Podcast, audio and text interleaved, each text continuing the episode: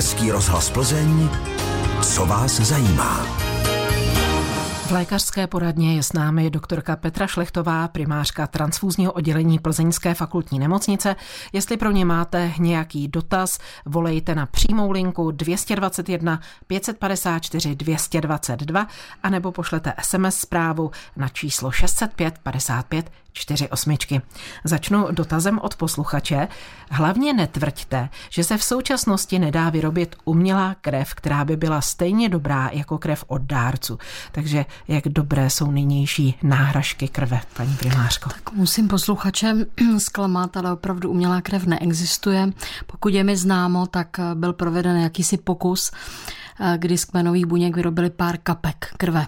Ale eh, pro naše pacienty nepotřebujeme pár kapek, ale někdy jsou to i desítky, desítky litrů, takže opravdu krev je zatím nenahraditelná. Co se bude dít v budoucnu, samozřejmě netuším, ale stále se to nedaří. Krev je zatím nenahraditelná, dárcovství krve nepřestává být důležité. Tudíž ano. jak se za poslední desítky let eh, měnila spotřeba darované krve? Dá se říct, že nějaké predikce, že bude spotřeba nižší, se opravdu nenaplnily. Naopak spotřeba je téměř setrvalá v některých vlastně u některých typů transfuzní přípravků naopak vyšší. Je to dáno tím, že samozřejmě je velký pokrok v operativních postupech pacienti díky úžasné léčbě eh, přežijí a přežívají mnohem déle. To znamená, že potřebují třeba doplňkové transfuze, takže spotřeba v Evropě a vůbec ve světě je stále veliká a někde eh, mají samozřejmě velký eh, nedostatek transfuzních přípravků nebo krve, které potřebují pro své pacienty. Česká republika je na tom poměrně dobře, jestli to mohu takto říct. Kolik dárců krve máme my tady konkrétně v Plzni? V našem registru dárců, to znamená transfuzní oddělení fakultní nemocnice Plzeň, má poměrně slušný registr. Samozřejmě záleží na to, jaké statistické číslo si vybereme. Udává se, že eh, pokud si vezmeme dárce, kteří darovali aspoň jedenkrát za poslední dva roky, eh, to jsou dárci takzvaně pravidelní, opakovaný, tak těch máme asi 12,5 tisíce a to je číslo poměrně velice slušné. Muži mohou chodit darovat plnou krev vlastně čtyřikrát do roka, někdy dokonce si je vytáhneme i po páté, pokud je nedostatek a ženy třikrát. Takže samozřejmě se nám ty lidi vlastně objeví na transfuzním oddělení oddělení opakovaně během, během roku. Tak jestli se dá takto říct, tak registr se nám za posledních nějakých 5-7 let rozrostl a mám z toho velikánskou radost. O kolik by se podle vás třeba ještě rozrůst mohl, abyste měla ještě větší radost? Samozřejmě každý dárce, eh, který chodí pravidelně, eh, je pro nás eh, báječný a každý, kdo se rozhodne darovat poprvé, bych řekla ještě lepší, zvlášť pokud se snažíme o to, aby se ten registr takzvaně omladil. Samozřejmě, jak stárne populace, stárne, i registr je to vlastně takový vzorek, naší populace, čili všichni, kdo se rozhodnou darovat, mohou vlastně přijít, pokud nejsou starší než 60 let. Takže dá se říct, že na rozdíl od dárcovství kostní dřeně, kde je to omezeno poměrně striktně 18 až 35, tak vlastně i 60-letý dárce pro nás je báječný. A je tedy obecně pravda, že dárci stárnou a těch mladých příliš nepřibývá? I tady v Plzni to platí? Hmm, já si myslím, že tak se pohybujeme asi eh, srovnatelně s ostatními zařízeními transfuzní služby eh, v České republice.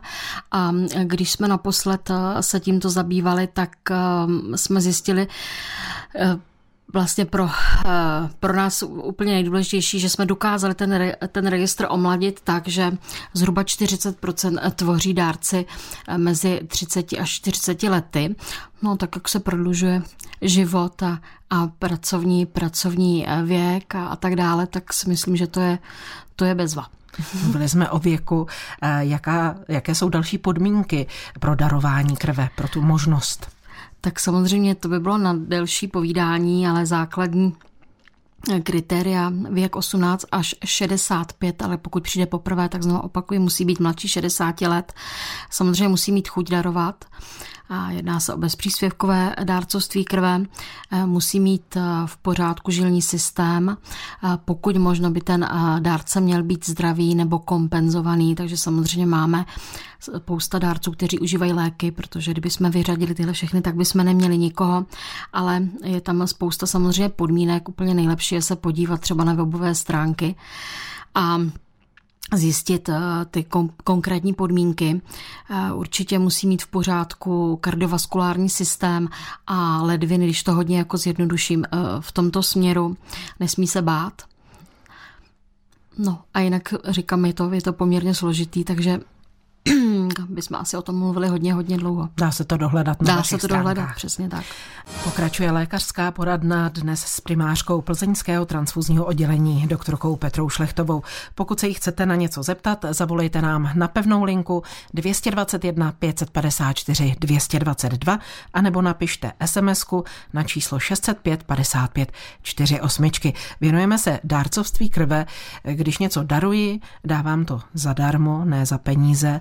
U krve to také platí, vy už jste to naznačila, když jste říkala, že je ano. bezpříspěvkové ano. to dárcovství. Ano, jedná se o bezplatné nebo bezpříspěvkové dárcovství v České republice. V každém případě je to základní podmínka toho, abychom vlastně měli v registru dárce, kteří opravdu chodí darovat krev, protože chtějí a ne za účelem nějak zisku, nějakého zisku nebo získání finanční odměny. odměny. Nicméně samozřejmě existují odběry speciální, což jsou třeba odběry krevní lističek a tam lze, protože to je eh, ne zcela běžný odběr, odměnit eh, dárce sice do výše 5% minimální mzdy, což v letošním roce necelý 900. Um, to bezpříspěvkové dárcovství ale samozřejmě zahrnuje i určité benefity pro toho dárce. Ty se řídí zákonníkem práce, konkrétně paragrafem 203. Vždy říkáme, že by se dárce měl samozřejmě, pokud je pozván nebo se objedná k darování, domluvit se svým zaměstnavatelem, protože to je překážka v práci. Hmm, vlastně. Je tam nárok na volno. Je tam nárok na volno, prakticky na cestu vlastně k odběru, na samotný odběr i zotavení z odběru až vlastně 24 hodin. Dál mají dárci nárok vlastně odečíst si ze zdanitelného základu v současné době 3000 korun. Řada zdravotních pojišťoven samozřejmě pro své dárce má připraveny benefity ve formě e, nějakých e, vitaminových balíčků nebo slev na nějakou rekreaci a tak dále.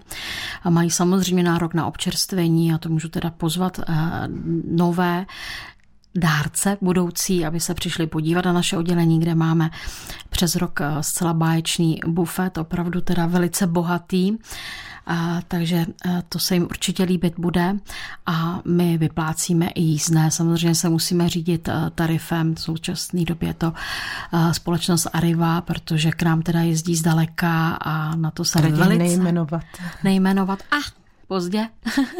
Budete vědět. Omlouvám se. Příště. Omlouvám se. A, takže jezdí zdaleka, na to jsem opravdu pyšná, takže k nám jezdí, jezdí darovat třeba až ze Šumavy, čili 120 kilometrů a nevybírají si teda blížší transfúzní oddělení a jezdí až do Plzně, takže se snažíme aspoň trošku kompenzovat ty náklady spojené, spojené s cestou. Když se někdo rozhodne stát se dárcem krve, kde se může přihlásit, na co se má připravit? Pokud se rozhodne darovat třeba u nás na eh, transfuzním oddělení fakultní nemocnice Plzeň, úplně nejlepší je se podívat na naše webové stránky nebo Facebook, kde si myslím je eh, vlastně maximum informací. Máme objednávkový systém, takže se může objednat eh, konkrétně na den, na hodinu, může zjistit, jaké jsou stavy krevních zásob, jsou tam všechny podmínky, které musí splňovat. Samozřejmě může zavolat na transfuzní oddělení a zeptat se, zeptat se konkrétně, co ho, co ho zajímá. Hned při, první odvahu. Pardon. Hned při té první návštěvě odebíráte zájemci o dárcovství krev? Ano. Pokud, eh, pokud je v pořádku základní eh, vzoreček vlastně krevního obrazu a nevidíme žádnou překážku eh, po vyplnění dotazníku, který je velice podrobný, tak dárce je puštěn k odběru a opravdu daruje hned poprvé. Kolabují vám někdy při odběru prvodárci? Ano, někdy samozřejmě ano. Většinou je to eh, tehdy, pokud si nepřečetli správně ty informace a přijdou třeba na lačno, anebo jsou vystrašení, tak samozřejmě stane se. Nicméně můžu říct, že je nás tam poměrně dost a vždycky se o dárce hned postaráme a sestřičky jsou velice rychlí a máme tam i měkký koberec. Český rozhlas Plzeň, co vás zajímá. Posloucháte lékařskou poradnu, u mikrofonu je se mnou doktorka Petra Šlechtová, primářka transfuzního oddělení fakultní nemocnice Plzeň a teď je také někdo na pevné lince 221 554 222. Dobrý večer. Dobrý večer, já vás srdečně zdravím a měla bych na paní doktorku takový dotaz. Jak je to s dárcovstvím krve po prodělané mononukleóze? Asi tak v pubertě prodělal. Mm-hmm. Dobrý večer. Po prodělání infekční mononukleózy se musí dát pauza pouze jednoho roku, prakticky v okamžiku, kdy jsou normalizované jaterní testy a krevní obraz a ten pacient se cítí dobře, může přijít. Takže pokud je to v puberta, je to třeba dávno, tak není problém. Ano, děkuji moc za odpověď. My děkujeme Není za zavolání. Hezký večer, naslyšenou. Naslyšenou. Také nám přišla sms jak často se může odebírat krevní plazma. Za 21 dnů se mi zdá brzy. Krevní plazmu lze odebírat eh, vlastně po 14 dnech. Máme dle platné legislativy povoleno odebrat až 25 litrů za rok. Takže 21 dní je naprosto v pořádku. Připomeňte, jak možné je, jak často je možné darovat krev, už jste na to říkali. Plnou krev lze darovat eh, minimálně po osmi týdnech, což je opravdu zase dané zákonem a vyhláškou naší hlavní, ale eh, praxe je taková, že dárci jsou zváni v tom intervalu, jak už jsem zmiňovala, čili eh, pánové po čtyřech měsících, pardon, po třech měsících a dámy po, po čtyřech, čtyřech obráceně. A pokud je nějaký nedostatek, lze prostě dárce pozvat třeba i ještě jednou navíc. Říkáte pozvat, takže k odběru si dárce zvete a, nebo se hlásí sami? Je to, je to kombinace vlastně všeho. Tím, že máme objednávkový systém, tak naši pravidelní dárci, ale i prvodárci se vlastně přihlásí do objednávkového systému. Předpokládám, že se předtím podívají právě na ty stavy, které tam máme psaný vlastně a obnovujeme každý den. Pokud máme velký nedostatek, my vyzýváme pomocí SMS, máme typy jako SMS velice rychle přijďte a pak SMS-ka přijďte, kdy budete moct. No a pokud je to opravdu velká nouze, tak si sestřičky a další pracovníci transfusky sednou k telefonům a volají. A nebo využijeme prostě nějaké jiné médium k nějaké výzvě. Aktuálně vám schází nebo dochází krev kterých skupin, abychom využili i rozhlas? Dá se říct, že to je takový, takový kolorit vlastně zimních měsíců a potom měsíců letní, kdy jsou prázdniny, takže nejvíc chybí krevní skupiny 0 minus Ačko A minus, to znamená negativní krevní skupiny a ta situace se mění opravdu každým dnem, takže sledovat vaše sledovat, internetové stránky. Přesně tak. Krev kterých krevních skupin je nejvytíženější, nejvíc potřebná? Tak my tady vlastně uprostřed Evropy jsme takzvaná kavkazská populace, či nejčastější krevní skupinou je krevní skupina A, pokud k tomu přidáme pod skupinu A1, pokud k tomu přidáme ještě RA faktor A1+. Takže nás je nejvíc touto krevní skupinou, dohání 0, pak je B, AB a samozřejmě pokud se k tomu přidává RA faktor, tak nejméně AB minus je zastoupen opravdu jako zlomky procent. Tak to plus minus vypadá i vlastně náš registr dárců. Nicméně bohužel neplatí to, že potřebujeme třeba pro jednoho pacienta zrovna nejvíc krevní skupiny A1, ale je to zrovna třeba nějaké život ohrožující krvácení u pacienta, který je 0 minus. Na co všechno se krev dárců používá? Co všechno se z ní i vyrábí? Jednak lze zpracovávat plnou krev na jednotlivé transfuzní přípravky a nebo lze provádět takzvané aferetické přístrojové odběry, kde lze odebrat pouze jednu krevní složku, to znamená třeba trombocyty nebo červené krvinky, trombocyty, pardon, krevní destičky pro posluchače, a nebo lze odebrat třeba tu plazmu, z plné krve se vyrábí celé portfolio transfuzních přípravků, takže jsou to přípravky, které jsou složeny z červených krvinek, z krevní destiček, anebo je to zase, zase plazma a jsou určené eh, třeba pro děti, pro výměné transfuze, pro běžné pacienty. Mohou být i upravované různě, samozřejmě lze ozářit transfuzní přípravky, lze je promít, různě mísit a tak dále. A jaká je trvanlivost transfuzních mm-hmm. přípravků a krve jako takové? Dříve se odebírala vlastně plná krev, trošičku eh, k tomu teďko se navracíme a asi v kontextu dnešní doby, to znamená vojenská válečná medicína a ta vydržela 35 dní.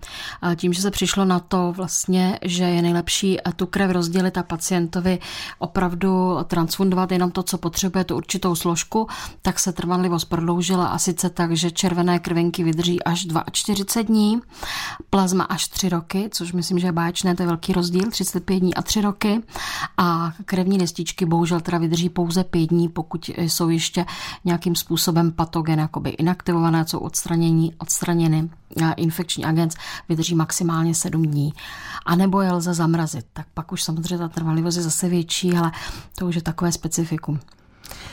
Přečtu další sms -ku. Daruji krev pravidelně, mám A negativní a chtěl bych darovat plazmu.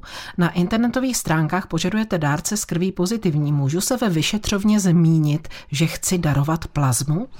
Pokud je posluchač naším dárcem, to znamená transfuzní oddělení fakultní nemocnice Plzeň, tak samozřejmě zmínit se může, ale Ačko minus, tak jak jsem říkala před chvilkou, poměrně velice nedostatková eh, krevní skupina.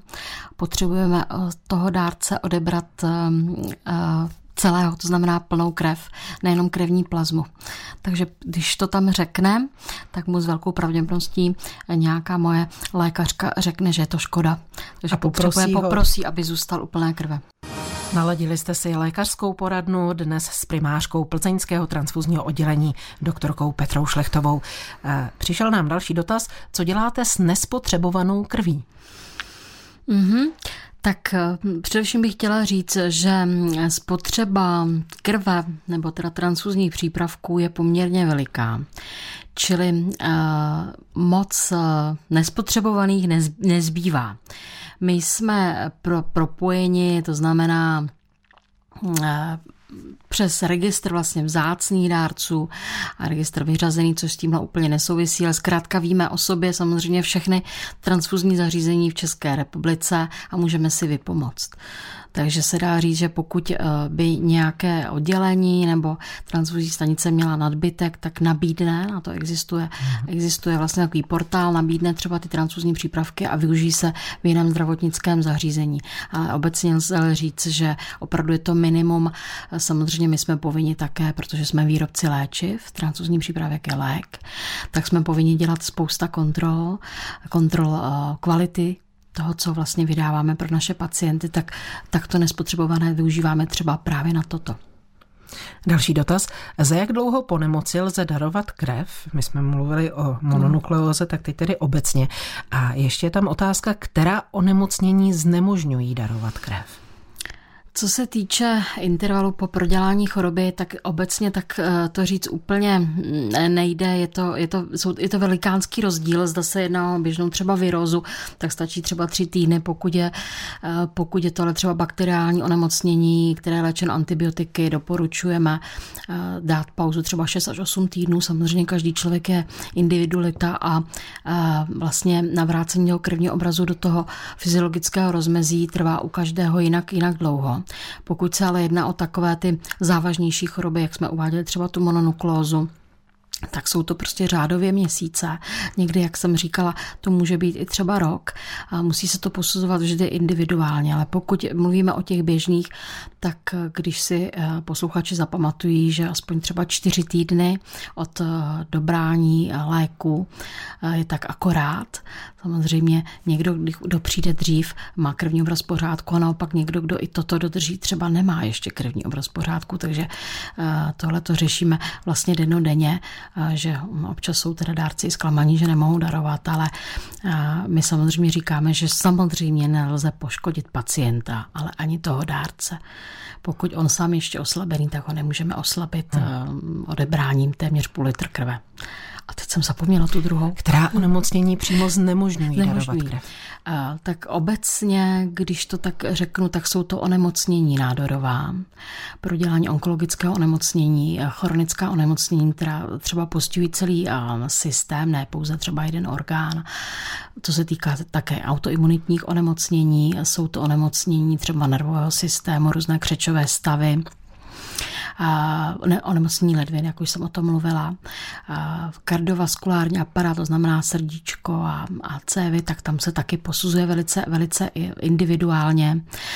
Určitá psychologická onemocnění jsou taky kontraindikací e, k darování a je to poměrně teda složitá problematika, takže individuálně musíme postupovat. Hmm. Vedle těchto onemocnění, vedle věku, jsou ještě další omezení, proč není možné darovat krev? Já nevím, zjišťujete, dejme tomu, životní styl dárce, mhm. abych se zeptala kulantně.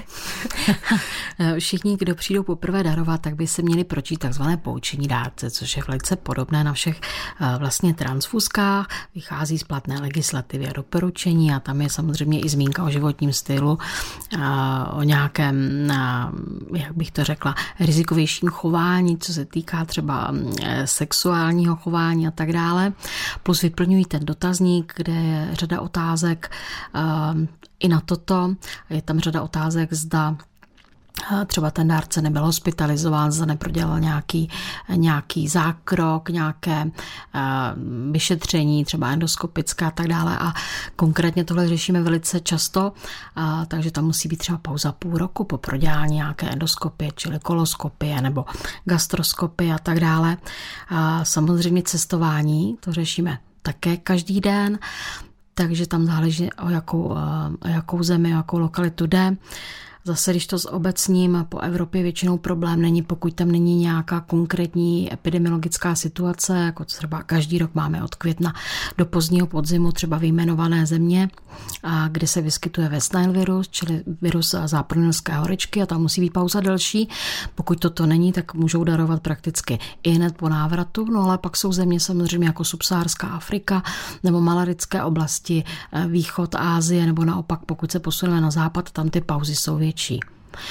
O těch, u těch malických oblastí zase záleží, jestli třeba ten um, dárce užíval antimalarika a tak dále. Je to, je to poměrně složité. No a co znemožňuje uh, darování, samozřejmě je to, když nevychází krevní obraz, či my máme poměrně velké požadavky, tak jak už jsem říkala, musí být samozřejmě v fyziologickém rozmezí, ale musí být ten krevní obraz tak pěkný, aby jsme nepoškodili ani toho dárce, protože odejde a bude o půl litru krve a chučí. Vyšetřujete dárce pouze pokud jde o krevní obraz, nebo jsou tam nutná i další vyšetření? Provádíte je vy nebo praktický lékař? Hmm.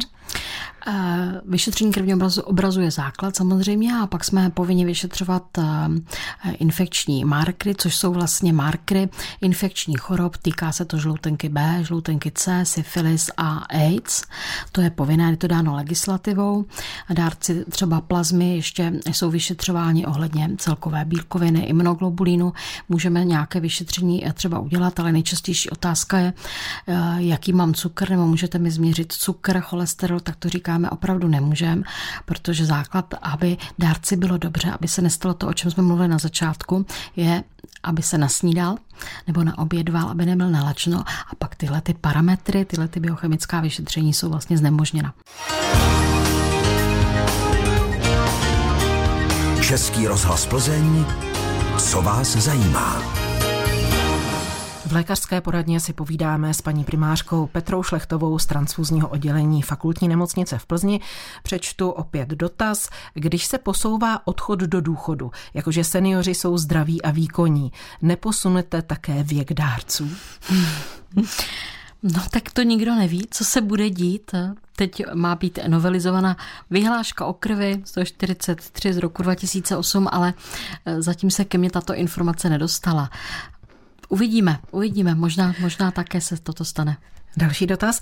Můžete stoprocentně zaručit, že krev v transfúzi je bezpečná? Ověřujete si to, co dárce napíše do dotazníku? Ne všechno jde ověřit na to prostě není, není nějaký, nějaký prostě mm, nástroj. My samozřejmě dárci musíme věřit. To, co jsem říkala, bezpříspěvkové dobrovolné dárcovství, že tam dárce přijde, protože chce.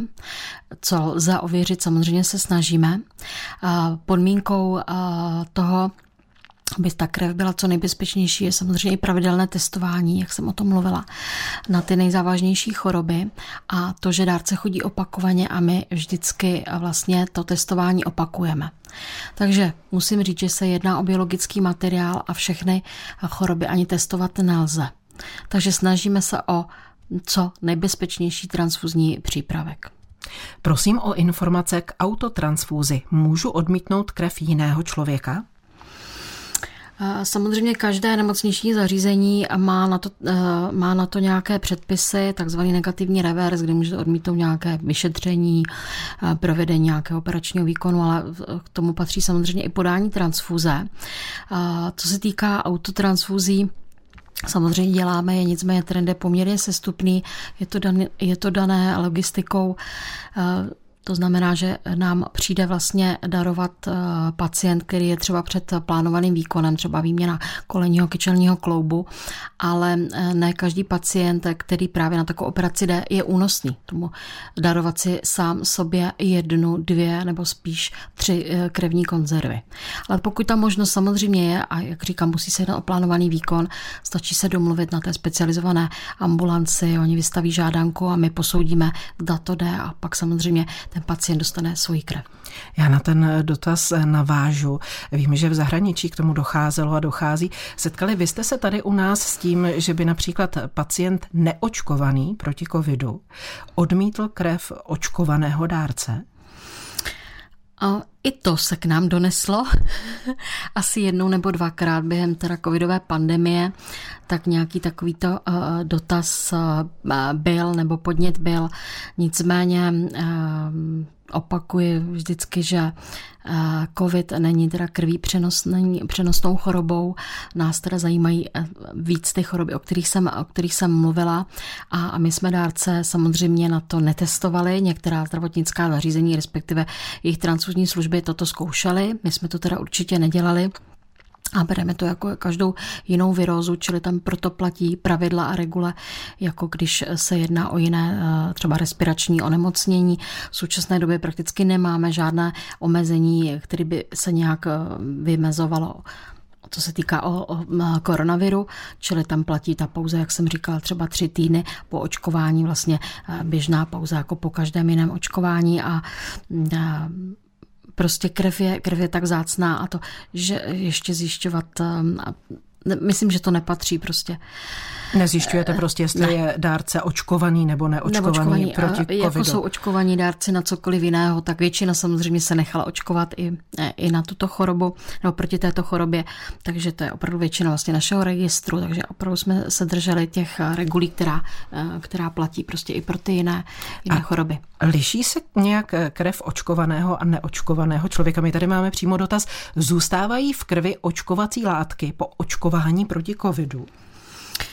Um, četla jsem nějaké takové, uh, nějaké takové, já nevím, jestli to nazvat, to asi ne úplně studie, prostě se to zkoumá, já se přiznám, že nejsem schopná na to odpovědět. Uh, samozřejmě po každém očkování se vytváří protilátky každému jinak, někomu se třeba protilátky nevytvořily, což samozřejmě posluchači asi ví, že někdo, někdo reagoval na tu vakcinaci, tak ale jinak jakoukoliv jinou. Čili samozřejmě ty protilátky v, tý, v té krvi nějaké by měly být. V každém případě, jak proti covidu očkovaný, tak neočkovaný člověk se může stát dárcem krve. Žádné případě. omezení tam není. Poslední otázka, proč se stát dárcem krve? Hmm, protože to je správné. Protože to je správné. Je báčné udělat nějakou dobrou věc.